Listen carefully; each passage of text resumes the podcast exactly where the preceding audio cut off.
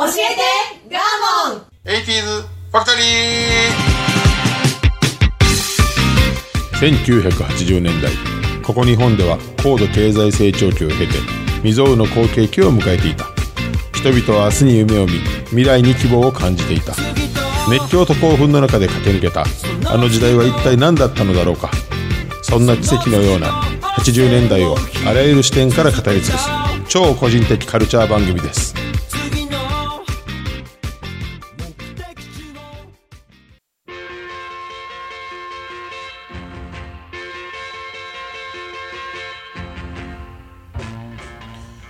今週も始まりました教えてガーモン 80s ファクトリー私番組パーソナリティガーモンとアシスタントの加藤夏子です。はいよろしくお願いしますお願いいたします。はい早速参りましょうか、はい第3回目となりまして、はいじわじわこちらもあのね乗ってきます。掴んできて はい。はいここに来て僕がんはい。いっぺんに撮ってるんですよね。あそうですねそうなんです。続けて三本目で。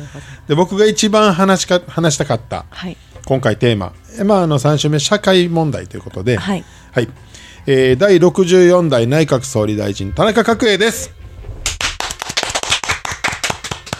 まあこの似てる。へ え、初めて聞きました。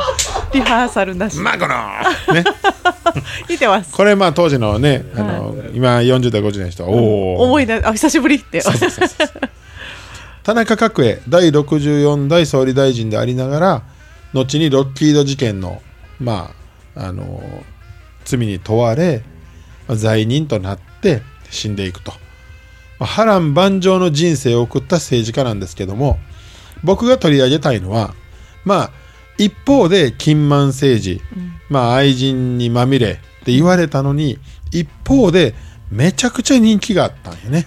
ファンですね。人望そうですね。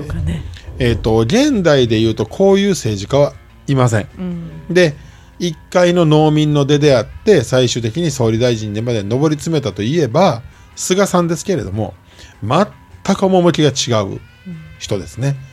これほど、まあ、日本を良くしようえ政治をちゃんとしようとしたのは多分まあ後にも先にも田中角栄さんではないかなと。一方でそのエネルギーがありすぎてまあ悪い方にも手を出したのも田中角栄さんではないかなと。このまあ、うん、政治家たる政治家みたいなね。まあ、そう当時の政治はそうじゃないと動かなかったっていう背景もあるんでしょうね。まあそれを作った人なんかもしれへんし、まあ確かにね。どっちなんか分からへんですけど。今回だいぶ調べました。はい、どうですか？文献も調べたおしいろんなまあそういう動画やとかネットのものも見ました。うん。やはりあのーどこまで行ってもまあもちろんその適宜大金を積まないとできないこともあったしさ、うんだから目的達成のために全てをかけたという人かなそのように理やっぱり解しててやっぱそうなんですね。で抜群の経営手腕とうん。抜群の政治手腕があったので、うん。なお一層そこがまあスパークしてうまくもいったし落ちる時も一瞬やったと、うん。なんとなんか僕らのイメージではずっとなんか総理大臣のイメージやねんけど任期2年しかないこの人。あたったの。でスキャンダルで潰されてる。あ。よね。面白いなと思ってこの辺を紐解いてまいりたいと思います。はい。はい、えー生まれは1918年。新潟の農家の次男として生まれたんですね、でもともとあの兄弟が多く7人兄弟なんですけども、はい。長男と田中角栄以外は全部女性だったんですね妹たちは。うん。うん。で長男体弱くうん。実質、まあ、長男的な役割を田中角栄はしていたと。はい。で1932年14歳の時に、えー高等小学校卒業と同時にあ高等小学校ってまあ中学かな旧制のですね、旧の高等小学校だから、今でいう中学校、中学校ね。でまあ卒業後に、まあ、家計を支えないといけない、まあ、家が、まあ、農家で極貧やったらしいです。うん。でまあお兄ちゃん働けない、うん。でまあ下女性ばっかり、うん。いうことで自分が、まあ、家計を支えなあかんということで、うん。工事現場で力仕事をしようと。するんやけどもここでまず人生のターニングポイントというか田中角栄を形作った、はい。まあ、エピソードというかね考え方があってね、1ヶ月で辞めるんよ。はい。で、まあ、なんでかっていうと、このまんまでは、まあ、家計を支えられないと、うん。これ労働の割に対価が低くてこれ合ってないんじゃないかって気づくのここもう賢い。でね14歳めちゃ賢い、ね。うん。でまあその働きっぷりが認められ、まあ、転職活動をして、土木の派遣事務所に転職するんですで、えー作業員を現地に派遣する側につくのね、ここで田中角栄があれって、同じ土木という、まあ、同じ工事ということを通して、使う側と使われる側で、こんなに対価が違うんやってことに気づくっていう。全体のお金のな流れを乱すわけですね。そうね。ここにもうこの価値観持てるって14 14歳？中2中3とかそうなんです僕先週言いましたけど畳かきも知ってましたよまだ。中2サウザー言ってたのに。大丈夫これ大丈夫かなこんなんすでごいな頭いいんですよね。やっぱりこの辺からねちょっともう才能が出てるのかなって僕は思いましたよね。お母さんも、えっと、当時ね旧制小学校出て働く人がほとんどの時に、一応中学校行かせてまあそうね。もらって、あもう優秀やったらしいです、ね頭は。頭がいいんでしょうね、はい、でそこから実はあの学校に進むこともできるぞって勧められたのにもかかわらず、いや貧乏やからダメですって言って働きますと。辞めたんです。でそこからなんと東京へ東京に行かないと上京しないと仕事がないっていうことで、この派遣会社の方もまあ辞めるのかな、で井上工業という会社に就職をしまして、はい。ここで建築の仕事にまあ携わる傍ら、夜間学校で建築を学ぶんです、で1939年21歳。はい。建築事務所を設立します。ももう会社を起こします。うへすごいでしょ、まあ、その詳細はねいろいろ載ってなかったんですけど、で、えまあでもどこでもあっという間に吸収して次のフィールドへっていう感じですね。そうやね。でその後にどんどんどんどんまあこのなんでこの田中角栄が若くからこういうふうにできたかっていうエピソードは山ほど出てくるんだけども、ああ知りたいです。ただえっ、とまあこう残念なことに1940年、22歳の時に日中戦争勃発、で徴兵されて満州へ行かされます、でその後24歳で、まあ、肺炎を患って日本へ帰ってきます。はい。で1943年25歳の時に建築士の資格を取って、また新たに田中建築事務所を設立、新しい会社を設立します、でその1年後に26歳で結婚します、で1945年27歳で、まあ、当時のそのこの建築事務所の仕事が大受けになり、田中土建工業という別会社を設立します。要はあの多分受注をどんどんどんどん取って土建屋さんとして動いたわけね。設計だけじゃなくて施工も自分のとこでやったみたいな多分ねそういう流れやと思います。うん。驚くのが27歳ですで、に会社を3社目の設立にもびっくりするけど、国内で工事受注数5位えー、ほんならものすご5位よ。ほんまに？どういうこと？えー、すごいですね。もちろん、そんな個人カンパニーちゃうからね。ちゃんとあのたくさんの社員も抱え、作業員も抱えた、まあ、ちゃんとしたこれ有名なんですよ。田中土建工業って。どうやって人脈を広げていってまあとにかく公人共望が厚くもらってるんかな、まあそらそうでしょ。でっていうね。受注5位なんて無理もん。ね公共工事。あほんなあこういうところで政治と接点が出るわけなんですね。そうなんです。実は、えー、とこの田中土建工業で、まあ、雇ってた顧問代議士うん。から、この頃から政界進出を進められるんです。はい。もうだってこの時点で多分公共公公共工事取る時点でたくさんのいろんなことをしてるんでしょうね。多分ね。だからそやないとの5位なんてなれへんですもん多分もう表も裏もいろいろこうそういうことですね。分かんないけどね。裏のやり方を全部多覚えたんでしょうね。じゃないとこのここまで上り詰めへんね。まあね裏がないとこんな、ね。あれですよね。でなんと行動が早すぎんねんけど、翌年28歳、新潟行くから出馬。落選。この時は落ちます、この時がまた人生のターニングポイントが田中角栄にやってくんねんけども、はい。えっ、とね人から教えられた選挙戦では勝てないって判断しはんねん。一すごい。個の失敗からは必ず学びはるんだ、ね。その人たちは選挙が下手って思うらしいなるほどね。すごいよね勝てなかったもんだから。28歳ですよまだ。すごい。いやでももう公共工事日本まあねごまあね。5位の社長さんですまあ確かに。そら。29歳、うん。えー新潟さんから出馬、うん。無事当選。2回目で。ここで田中角栄が語ります、選挙のコツをもこれで完全に掴んだと、ね。で金の使い方人脈の広げ方人心掌握術。この3つ。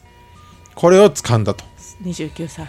いうふうにすごいね。でもここまではね勉強していい暮らしをするぞお金をってなった後どっかでこの国はあかんと思ったんでしょうね。まあそうやろね。ね政界に出たあたり、まあ、裏側も見るわけでね、うん。公共事業の何たるかも見るんでしょう、うん。きっとね、ね。まあ、癒着やし賄賂やしもうそんな談合やし、もうね。まあそう仕事もらうって大変な世界だから。ね。でこの時に 田中角栄はキーワードを掲げます。はい。建設地方人心掌握と。お来ました。ね。来ました。もうだから建築を学んできたことがぴったりこの政治家に 当てはまるとうん。いうことですねでその時に目指した目標がはい。東京と地方の格差をなくしたいと、うん。なんで我が家の新潟はこんなに貧乏なんやと、うん仕事がないんだと。そうなんで東京こんな発展してるんだと、うんお金が回ってこないんだそうですだから地方活性っていうのがもう田中角栄の生涯にわたった、ね。やりたかったこと列島改造論ですから。ねはい。はいそこからまあ政界でぐんぐんぐんぐん力をつけて、はい。まあネットワークですよね、人脈を広げるだけ広げて。ここがすごいんでしょうね。ね。だってすぐ受注5位になんねんから、そらもうえぐいよ。だからその綺麗も汚いも目的の達成のためにはね。上手に使える。これすごい本当にすごいと思う。だからその、えー14歳の時に、どこのポジションに立つと変わるかっていうのがもうつかめてるわけやから、もうもう抜群。いやでも周りおっちゃんばっかりですよきっと。ね。若造があって、ね、まあもうもうこの頃には言われへんのかもしれないですけど。余談ですけど僕が昔その勤めてたうん。会社のその社長が21歳で、まあ、会社を起こしてはい。運転手つけたって言ったからね、ビルも建てたっていうから。やっぱり中にはそういう突出した人、まあ、絶対いるんやわね。貧富格差が強い時ですしね、うん。すごい。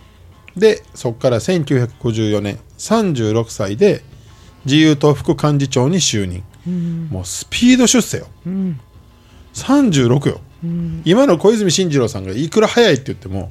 え政界ってそんな自由じゃなかったんじゃないかなと思うんですけど、ねえそれすらも。もちろん派閥争いがもうえぐい、ね。まあ、今の自民党ですけれども。いや昔の方が大変やったん違うんかなと思これ理由があるんですよ。はい。当時の吉田総理大臣が、もう田中角栄はおもろいってなって、えー、と自分の、まあ、選ん選んだっていうか、まあ可愛がってた13人を、吉田13人衆と呼ばれててはい。すで、にもうここに入ってるから。いや吉田さんがすごいですよ。まあね。見抜いてね。見抜いてそのそれこそ地盤がないとあかんとかね、まあ、確かに。そう。っていうこの確かに。おいてそうね。すごい。そのだから確かに、えー、と政治の世界って、まあ、官僚からか上がってくるエリートか、もう何もないもう自分の力だけで上がってくるから二択やからね、だからまあ官僚がほとんどの中にそういう意味でも面白かったのかもしれへんね。このパワーが。うん、すごい世襲でもないし、ね。すごい。でこの頃からもう政治手腕がぐんぐん発揮されて当時、えー議員立法今もあるのかな、はい。えー政治家自身が法案を立ててそれを通すというはい。ことを議員立法というらしいんですけども、い。田中角栄が生涯でそれをやったのが、一般の政治家がまあ数件のところ40件法案を通していると、まあ、そういう力も強いよね。頭いいんですよね。すすごいスピードで処理するんでしょうね。ね、で冒頭に述べた通りこの世界は、えっと、多数決なんで、ん。やはり他者を味方につけないとん。勝てないわけよね。そうです。ね。商売でこの学んだ人心掌握術とお金の使い方を駆使しまくって政治手腕を発揮したと。でその中でまず何をやったか、官僚の味方をたくさんつけることにお金を使いまくったらしい。田中真紀子さんが外務省に入った時をふっと思い出してしまいましたね。ね。今この差をすごく、うん。うん。で何をやったかという有名なエピソードがあってある官僚、まあ、田中角栄とそんなに密接ではない田中、まあ、人がいてはい。でその人がまあ入院されたのかな。体を壊したのかな、うん。で本来お付きの人がね、んまあお見舞いですってなんかこう連絡したりね、うん。じゃなく自ら、まあ、田中角栄さん何度も自ら行くんやけども、うん。自ら病院に訪れて、うん。でどうやと体は。でまた復活して頑張ってくれ言うて、ポンと封筒を置いていった中に、見舞い金と書いてあったと、はい。でまああの5万ぐらいこう包んでくれてんのかなっていう、うん。うんまさか分厚いから50万かなっていうところに500万入ってた、いいな。いいな。それを4日間続けたって。えー、えー。2000万ですよ。え偉いさんやったんかな。もう抑えときたかったんじゃないかなり。えでもちょっと桁がびっくりするよねまちょっととかって言えないような桁なのかもしれませんね。あね。すごい。面白いよね。で人心掌握術。まあこれはお金を使って抑え込んでるやり方やけども、そうではなくて人の心をつかむ茶目っ気がすごいあった人やっていうエピソードがもうそこら中に転がってんねんけども、で若い議員に語ってた言葉があって、えまあ、誠心誠意と全力投球。それが相手に対する最大の気配りだろうと。人との接し方の基本だって。ずーっと若手議員に言ってたらしい。いやこの2つはもうピタッときますね。ね、まあある意味そうやってね、まあ見舞い金の金額高いから、こいつ金で釣ったんやろって思われるけど、田中角栄の人柄を見てるといやまあこれで困った時は使ってくれって渡してそうやもん。それ以上の強い力も500万に相当する強いハートもつながる、ね。来るからドーンと来るんですね。でもう一個、人は金の世話になることが何より辛いと、そこが分かって一人前だと。いうふうに言ってたよね、これはねえっ、とやっぱり選挙戦になると、若手議員ってお金がないので、やっぱりその上のまあ同じ政治家に金の無視に行くんやって、で誰々派のどこどこに何千万借りたみたいなことを、うん。すぐにその政治家たちは言うんやってその中で。貸してやったとかあっち借りてるとか。ですぐにその噂が回るんやって。そしたらやはり金借りた側としてはねやっぱりちょっと弱いし、でそれを知った例えばじゃあ、あの地方のね、人だし有権者の人ってやっぱり良くない、田中角栄は徹底して金を貸す時は絶対他言するなって側近に伝えてたって。絶対ダメってこいい、ね。っていうエピソードもあります。それとか田中角栄はスピーチがすごい上手やってる、とにかく。もう行ったらみんなをこう喜ばせれることができる雄弁な方やって、で真の雄弁スピーチ上手とは、ああ今日あの人の話を聞けてよかったなと思わせることができるかどうかが分かれ目だと、これだけを言ってるね。で、えー、と他の政治家たちは、えーまあ、我々のこう有権者の数がなんぼで勝つにはなんぼでみたいな話ばっかりする中を、えっと、過去の偉人の例を引いたり、え歴史的エピソードを引いて、えっと、田中角栄はスピーチをしたと。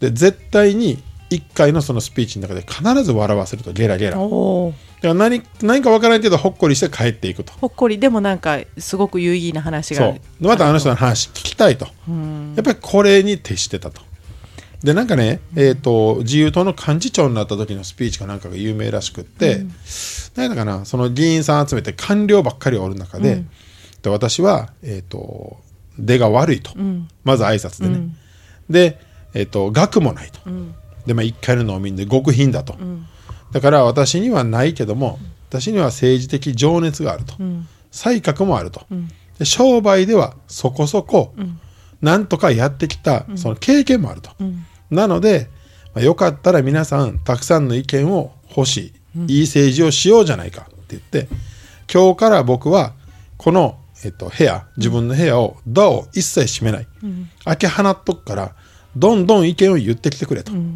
ただできることとできないことは当然あると、ただしどんなことにも一回全部考えると、やれるかどうか。その代わり全責任は私が持ちます。以上って言ってこいい。かっこいいよね。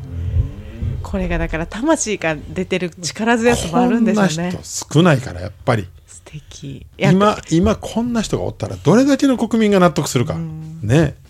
私あのその口先じゃないね。パフォーマンスじゃない、ね。その精神誠意の全力投球があるんですよねね。きっとね。でもう一個。で冠婚葬祭をとにかく大事にしてた人らしい、で特にお葬式に関しては、やはり結婚ごとはもうお祝い事やからたくさんの人が祝ってくれるやろうと。だから葬式に関してはやっぱり遺族は悲しみにまあ落ち込んでるんやから、励ましの言葉もいるやろうと言って、当時自民党の時にえっとねまあ要はあの対立派閥対立党の、まあ、もうバチバチにやり合ってた議員がおったんやって、その方が亡くなった時に一人で誰にも言わずに葬式に駆けつけてもちろん予定してないもんやからでかっこ当時いい来たびっくりしますよね。びっくりするよね。で当当日雨が降ってて、傘さしてずっと参列に2時間ぐらい並んで中入って励ましたっていうエピソードが。でボーンって置いてくるそうやね、それは心打たれるよね。うん。だからそういう葬式ごとにはもう例えばヘリコプターで駆けつけて行ったりとかっていうのもある、僕があのね過去のラジオで話したムヒカ大統領とかとすごい似てるのよね。人のこの心辺が。を心をほったらかしにしないんだ、ねずるいね。ね。僕の中ではもう最大のヒーローなんですよ、うん田中角栄さん。ね。ということでここらでちょっとあのブレイクではい。軽く曲を。はい、お願いします。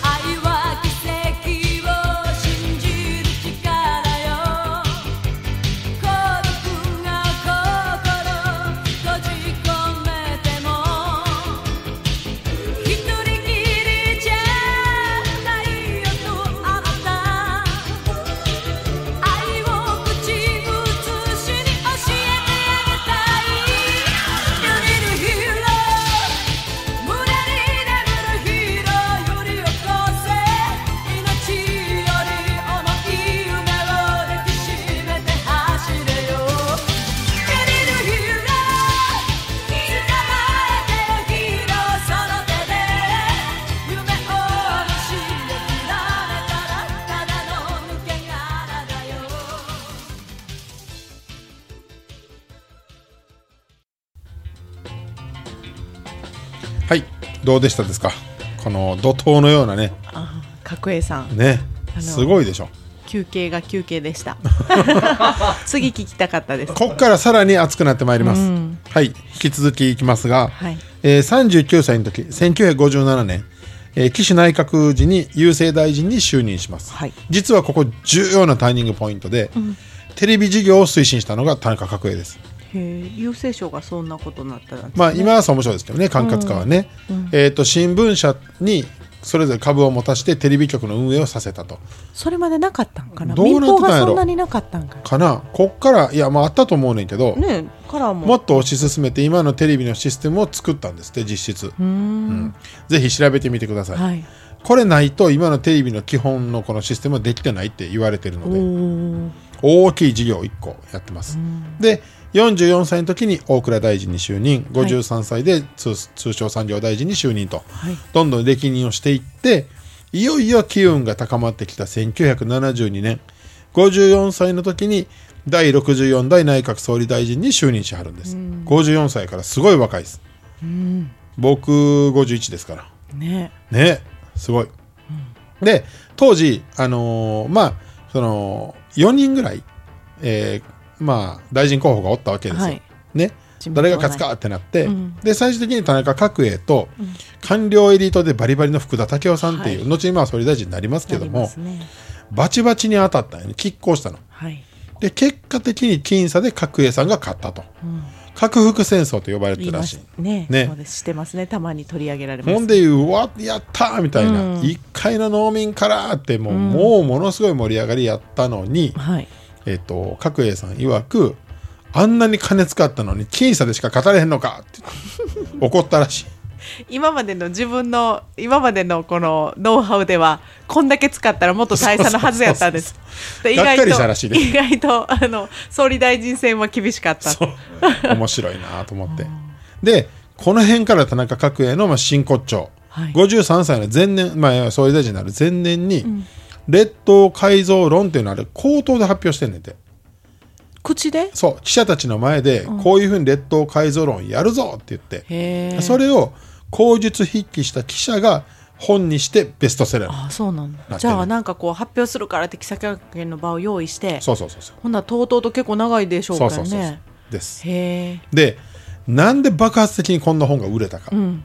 っていう当時の分析がありまして、あ直後から売れたんですか？めちゃくちゃ売れてベストセラーになってます。何万部以上でしょ、すご。ね、で理由が明確でね、えー、と次期総理大臣候補の言動に社会が注目していたっていうのは大きい、ん。田中角栄さんの機運が高まってたのも実際。もう一個の理由が面白いんやけど、まあ列島改造論ってさ、地方再生やんか。地方活性やんか、うん。何する？で世の中の商売人が次どこで土地上がんねんっていうので買ったらしいよ。です全員この本を。そうして高度成長からバブルへ行くのかな。そうそうそう。これが面白いよね。なるほどね。この本を読めば次儲かる場所分かるみたいな、ね。だって土地が高騰するもん絶た対にね。だみたいなと山を今買っとけって。だまあって電車一本通せって話やもん、うん。面白いよね、でこのまあこういうこともあって総理大臣になれたということがあって、革命児ですね。もうなる前から。だから何回も言うけどこれ今の日本に置き換えてほしいのよね。こんな人おらんやんかどこにもね、うん。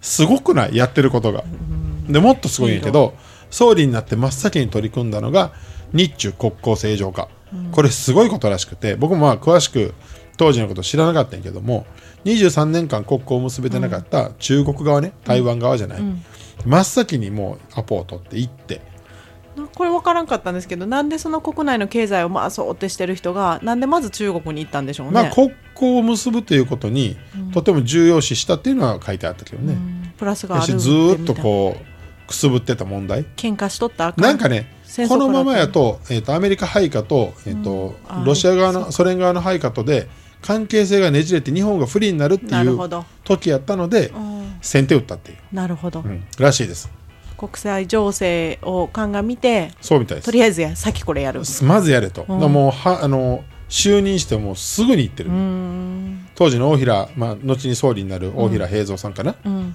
すぐ行かせてん。段取りつけて、まあ、なぜ早いすごい。ね、うん。はい。で上野動物園にパンダ来たでしょ、うん。あれ何やっけ名前？ランラン？カンカンヒン。あ。ヒンヒンヒン？違う。そ違いましたんなパンダおらんよね。ランランカンカンで合ってると思うんだけど。カンカンです、うん。でもこれがこ高校からの、まあ、象徴的出来事らしいです、はい。で、まあ、総理大臣ですからそらもう自分のやりたいようにがっつりやるからね、うん。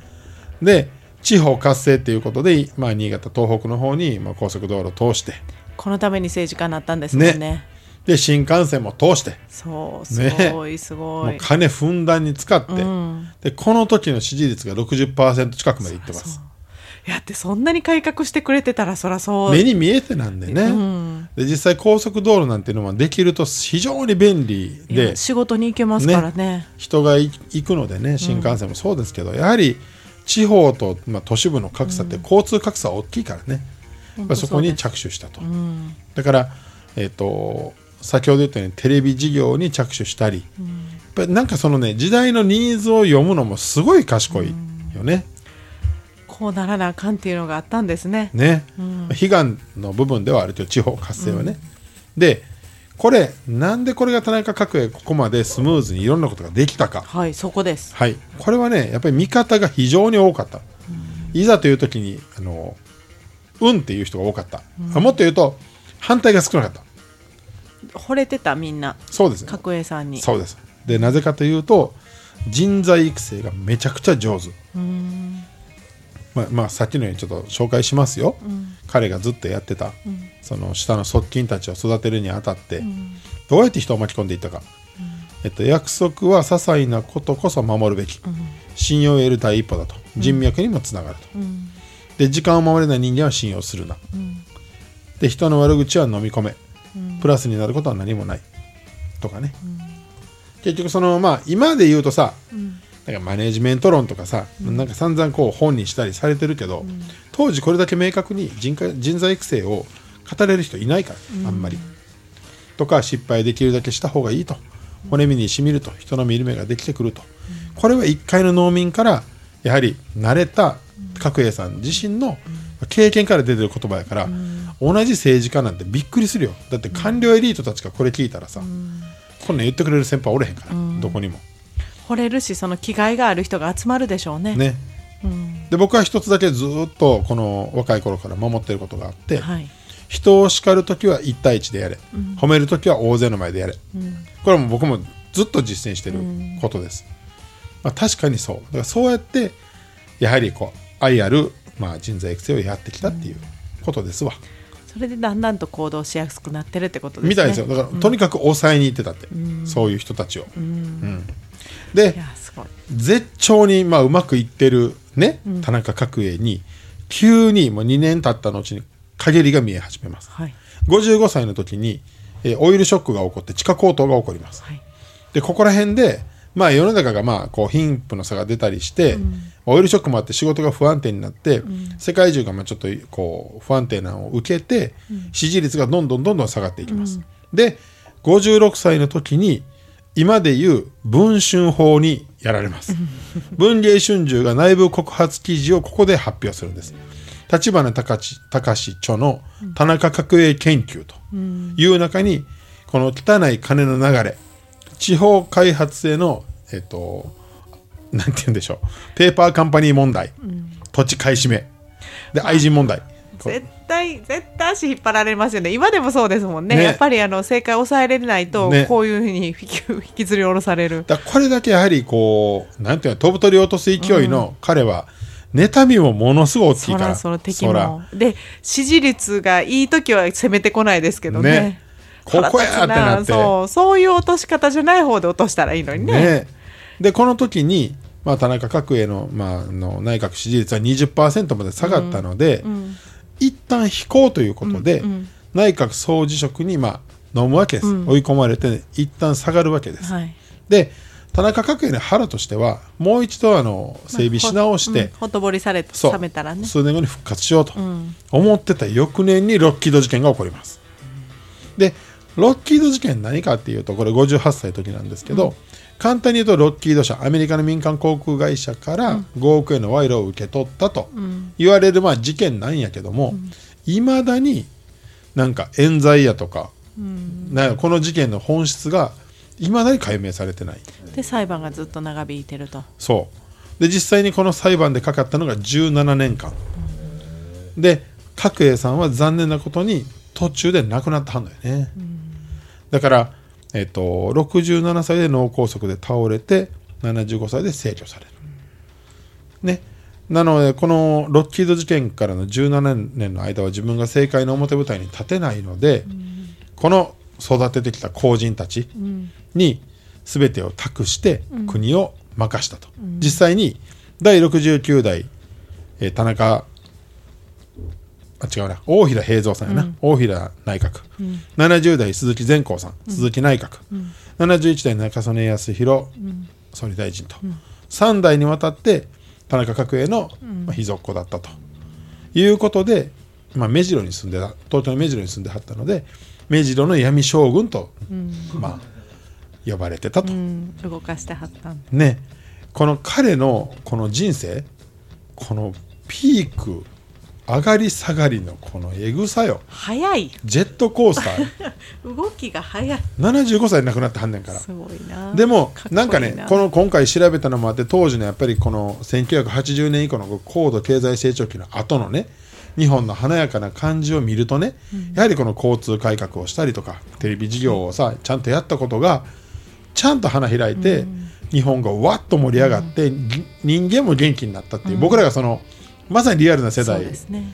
高度戦後からね高度成長があって、だから政治って本来こうなんじゃないんかなってすごいな、まあ、思ったのが一番のこの田中角栄さんを語りたかった、うん。これがこ国のリーダーなんちゃうかなと、だからもちろん、まあ、角栄さんも言うとはんねんけど選挙には金がかかる政治には金がかかるっていう、まあ、どっかでその資金は作らんといかんので、当然黒いこともしてきたやろうと、だって今の別に政治家だって黒いことはしてるわけで、ただ国のそのまあ政治にもう一回それを還元して使ってたという点では私服を肥やしてたわけじゃない。肥やしてたんではないと思うので。大体ね元から千葉もお金もない人がね。一人でねお金ない人が初めそうて世襲でも何でもない人がこのこれだけのことをたったこの数年間でできたのは、やはりこの人の持ってる才覚と情熱しかないなっていうふうに、まあ、思ったので今この今の時代にこれを話すのはすごい大事なことなんかなと。かっこいいリーダーです。ね。で2018年にちょうど生誕100周年ということでもともと石原慎太郎さんが「天才」という書籍を出したことで今再燃されてると。あそうなんだ。この辺のことは全部書いてあるので、ん。興味がある方はぜひ読んでいただきたいと思います、声が枯れるぐらい語ってしまいました、はい。田中角栄さんの話でした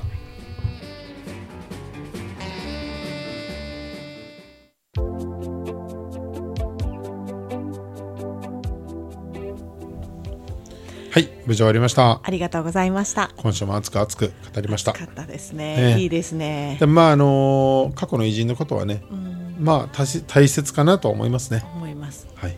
偉人というふうにどうかわかんないですけど僕はまあヒーローですね間違いなく。私もそう思います。はい、ご意見ご感想ツイッターお願いします。はい、来週も頑張ります。それではさようなら